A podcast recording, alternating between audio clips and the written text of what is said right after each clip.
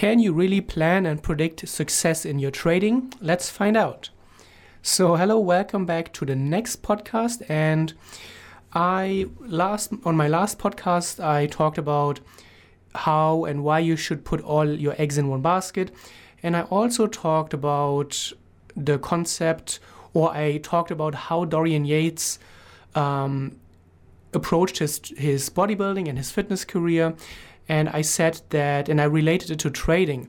And there was a comment that I found very interesting, and I thought this makes for a very good um, second and follow up podcast. I'm always looking for ideas and topics that I can talk about in the podcast. So this is uh, this is going to going to be a very interesting um, series, I think, or at least episode. And I don't mean to criticize the tweet because this is something that, or the comment, this is something that I've been thinking about before as well. And after reading the comment on the last podcast, it really forced me and it really um, brought me to to think about what I said and if this was really true.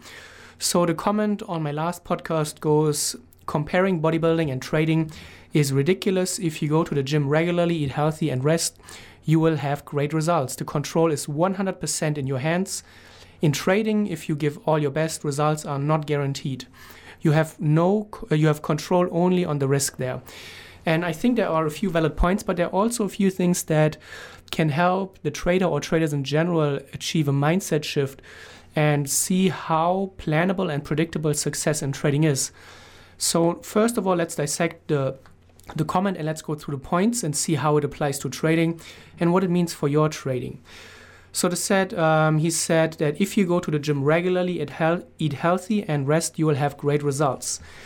Well, I don't think this is particularly true. I know many people in my gym who have been there for years and years and that don't have great results. And if you go to the gym, the first comment he made um, well, obviously, a lot depends on what you do in the gym. What is your workout routine like? How regular do you go? Um, and even more importantly, how intense are you working out? I see many people in my gym just casually lifting weights, they're never really challenged, but they are not seeing great results. If you want to see great results, you need to go really all in. You need to push your body so hard that it reaches exhaustion. That is how you really see great results. So the intensity is really what, what matters. Be um, also the training regime, obviously, how you switch it up. And you need to educate yourself. You cannot just go to the gym, um, do some bench presses, go to the cardio area for a minute, do biceps curls, and then you wake up and have a great body after a few months. Um, you need to do some education, and the intensity of how you work out is really, really what matters. I know many traders who have been trading for, for many, many years and they don't see great results. Why? Because they are not serious enough. They don't approach it with enough intensity. And they, they just treat it like a hobby. They don't like to dedicate hours and hours every day to it. They don't like to to cancel their nightly Netflix with their spouse and instead put it into their trading, into their journaling, into their reviewing, into backtesting, into forward testing. This is the intensity that you need to bring to your trading, and the intensity that you apply in the gym matters for the results that you may or may not get. All right, that's the first part. Eat healthy.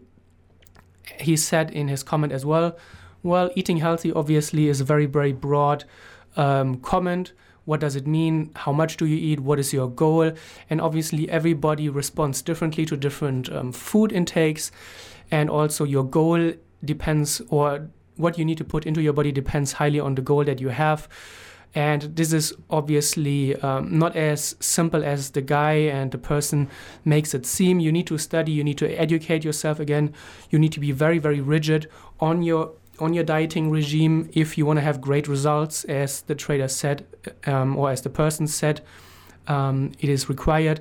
So eating healthy, obviously, there is so much that goes into this. There have been hundreds and hundreds of new studies every year uh, where people talk about what is healthy. There's a lot of debate about what is the right diet approach. Is it carnivore? Is it um, keto? Is it just uh, low carb? Is it high protein? Is it high fat? And everybody needs to needs to find out what works for them and what doesn't. Um, general science doesn't have a have a clue. Uh, it seems like what is the right approach, and maybe there are just hundreds and or thousands of different right approaches depending on the person. So again, just going to the gym and eating healthy doesn't really guarantee that you have great results. And it's a very, very broad stroke with a brush, obviously. Um, and then, yeah. And then also, he said, what I found is very important uh, and interesting the control is 100% in your hands when it comes to fitness and having uh, turning your, your body around and getting into great shape. And I think this is absolutely not true. Obviously, you have control over how often you go to the gym. Uh, mostly, you have control over what you do in the gym. But what happens if, if you get sick? What happens if if you injure yourself? What happens if, in times like this during Corona, your gym just closes for a few months? What are you going to do? maybe you cannot even work uh, work out outside because uh, for whatever reason maybe it's the winter and it's cold and freezing and you're sick so the, the control is not 100% in your in your hands and that is really really important that it's not as simple as it may seem whereas oh in fitness it's easy you have predictable results in trading it is not. I think maybe trading even has more predictable results because um, obviously, black swans can happen, and the market may just go against you 100 points or 1,000 points when crude oil spikes, or the Swiss National Bank, like it did like 10 years ago, uh, unpacked the, the Swissy. Um, obviously, there are certain things that are out of your control, but you have a lot in your control as a trader. You control if you trade, you control when you trade, you control what you trade, you control how big you trade, you control when you want to exit your trade for the most part.